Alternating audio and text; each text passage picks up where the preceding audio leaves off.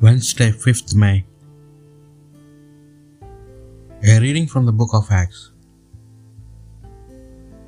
Some men came down from Judea and taught the brothers, Unless you have yourselves circumcised in the tradition of Moses, you cannot be saved.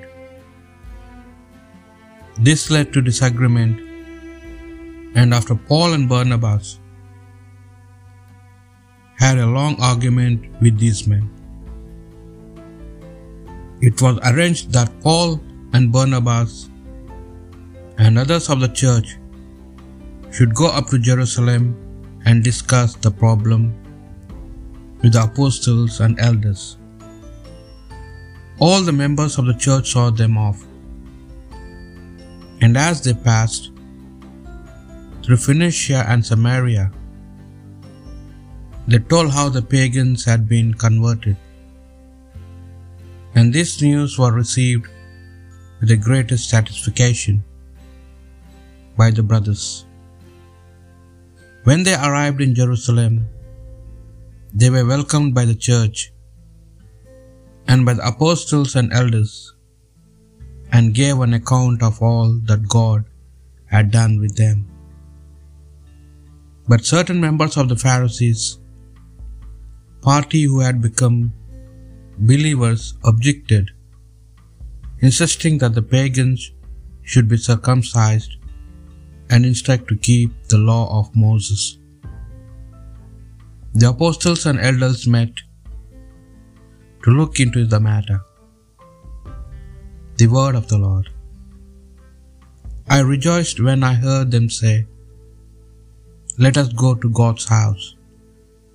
I rejoiced when I heard them say, Let us go to God's house. And now our feet are standing within your gates, O Jerusalem. I rejoiced when I heard them say, Let us go to God's house. Jerusalem is built as a city, strongly compact. It is there that the tribes go up, the tribes of the Lord. I rejoiced when I heard them say, Let us go to the God's house. For Israel's law it is, there to praise the Lord's name. There were set the thrones of judgment of the house of David. I rejoiced when I heard them say, Let us go to God's house. A reading from the Holy Gospel according to John.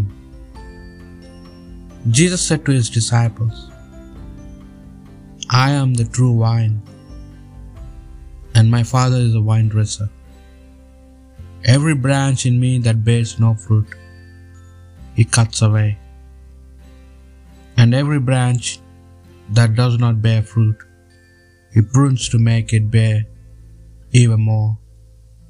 You are pruned already by means of the word that I have spoken to you. Make your home in me, as I make mine in you. As the branch cannot bear fruit all by itself, but must remain part of the vine, neither can you unless you remain in me. I am the vine, you are the branches. Whoever remains in me, with me, in him, bears fruit in plenty. For cut off from me, you can do nothing. Anyone who does not remain in me is like a branch that has been thrown away. He withers. These branches are collected and thrown on the fire, and they are burnt.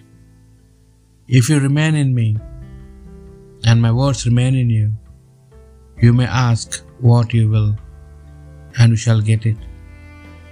It is to the glory of my Father that it should bear much fruit, and then you will be my disciples. The Gospel of the Lord.